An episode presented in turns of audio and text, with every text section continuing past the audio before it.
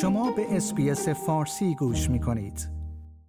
پیش بینی وقوع سیل های شدید در برخی از مناطق ایالت نیو ساوت ولز باعث تعطیلی دهها مدرسه شده است. همچنین به ساکنان برخی مناطق دستور داده شده است تا خانه های خود را تخلیه کنند.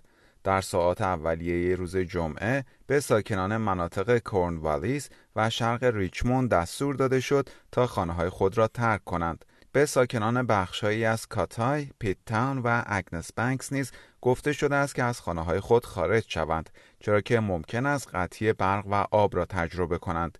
این هشدارهای جدی در مورد خطر وقوع های شدید پس از آن صادر شد که مناطق سیدنی، شول هیبن و ولونگانگ روز پنجشنبه شاهد بارندگی های شدید بودند.